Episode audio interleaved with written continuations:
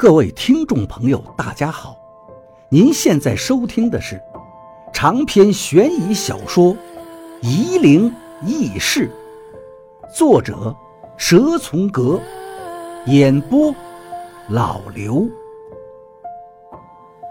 第四十八章，王八抚摸着我们刚才进来的石壁处，问柳涛：“这是不是喉咙洞的喉塞呀？”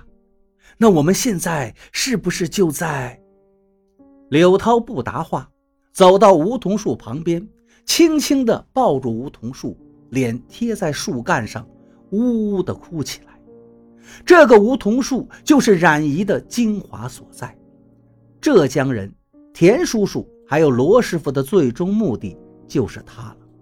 看着这个翠绿鲜嫩的梧桐树，我心里也泛起怜惜的感觉。忍不住走到跟前，想伸手去触碰。你别动！柳涛对我喊道：“是啊，我是外人，有什么资格去摸这棵树呢？这棵灵树就是这方水土的保护者，冉姨的心脏吗？也许冉姨这种上古神兽，用普通的生物学无法阐述它的身体构造。一个身躯覆盖几平方公里的动物。”藏在地下的巨大动物是能够用生物学来解释的吗？抛开别的任何理由不谈，仅仅看着这个柔和鲜嫩的梧桐树本身，我就莫名的有保护它的冲动，用生命保护它也在所不惜。我能够理解杨泽万了，匹夫无罪，怀璧其罪，就是这个柔弱的梧桐树招来了罗师傅。浙江人田叔叔的际遇，人的贪念呀，太恶毒了。为什么他们已经拥有了那么多的财富，却还要霸占本不属于他们的东西呢？这棵树就是这一方水土的命根子呀。看着柳涛爱护的脸色，我也觉得胸口仿佛塞满了棉花，闷闷的，鼻腔深处一阵酸痒。眼眶也湿润了，我拼命地眨着眼睛，对柳涛呜咽地说道：“你放心，虽然我无用，但我肯定也会尽力保护他的。”王八也来到树前，愣愣地看着。真是好东西呀！怪不得罗师傅这种修炼的人想方设法都要弄到他，真是好东西！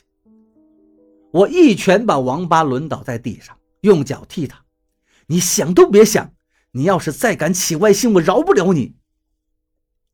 我看着这个闪烁着柔柔绿光的梧桐树，心里无限的感慨：冉姨这种神物拥有这么大的力量，却不具备保护自己的能力。想起我们在溶洞里铺路架桥、刨石炸岩，冉姨都没有任何反抗。杨泽万传到柳涛这一代，能勉强的维护他。可是以后呢？柳涛松开了抱着梧桐树的双手，恢复了冷静的表情。你们还走不走？走吧，走吧。这本就不是我们该来的地方。石厅里的一个岔洞是通向山顶的，我们三个人爬了七八个小时，在狭窄的石壁缝隙里攀爬，终于出了溶洞。我们站到山顶上，天已经黑了，大雨早就停了，漫天的星光看着亲切而温暖。溶洞的经历到此就完结了，但是该交代的事情还是要多两句嘴。其实这个洞到底在什么地方，很多人或许已经知道了，但是千万别对号入座，那里已经是个风景区了，对冉姨的打扰已经很过分了。这些隐藏的秘密就不要再去追问，就让它永远的隐藏下去吧。董事长他们那船人也有惊无险的出了洞，没有任何人伤亡。董事长还是那个浙江人，他拉了几个生意伙伴，本想继续挖掘溶洞深处，可因为来自当地村民的压力，无法继续施工。罗师傅也不知所踪，他本来就是个神秘莫测、来历不明的人。事后竟然没有几个人记得他曾经出现过。罗师傅不在，浙江人也无从知晓该怎么去找溶洞的最精华处了。这件事情也就不了了之。浙江人就用筹集来的资金，把萧亭谷战场给买下了，真的做起了旅游的生意。杨泽万坐牢了，当然不是因为故意杀人，而是他承接的水坝工程太烂，又查出他贪污工程款的事实。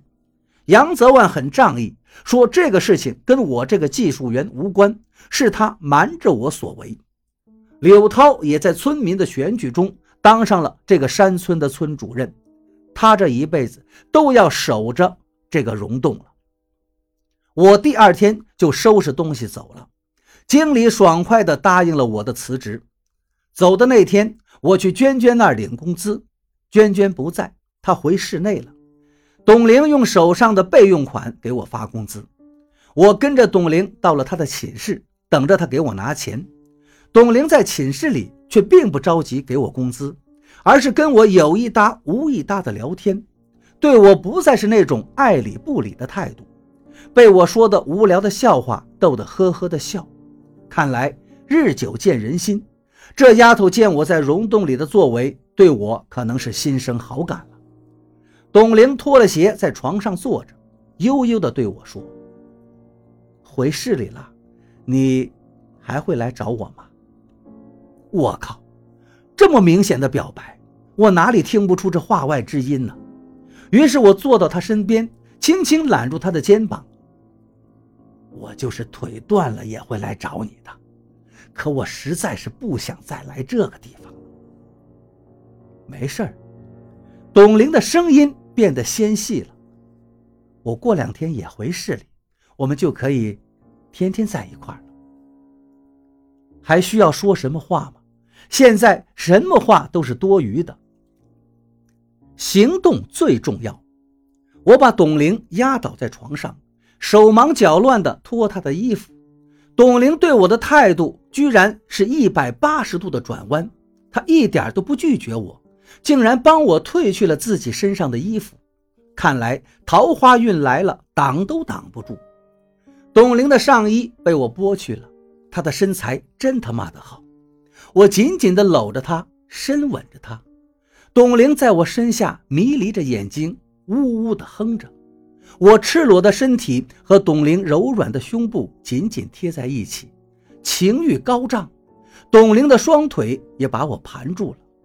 我的手往下伸探去，正想有进一步的作为，突然听到身后一声尖叫：“疯子，你脱了衣服在我床上干嘛？”我回头看去，只见董玲衣着整齐地站在寝室的门旁边，对着我怒气冲冲地吼：“你这个臭流氓，你到底在干什么龌龊事？”我全身冰凉，身体僵硬，无法动弹一下。更不敢回头去看床上的董玲是谁，我身下面是什么。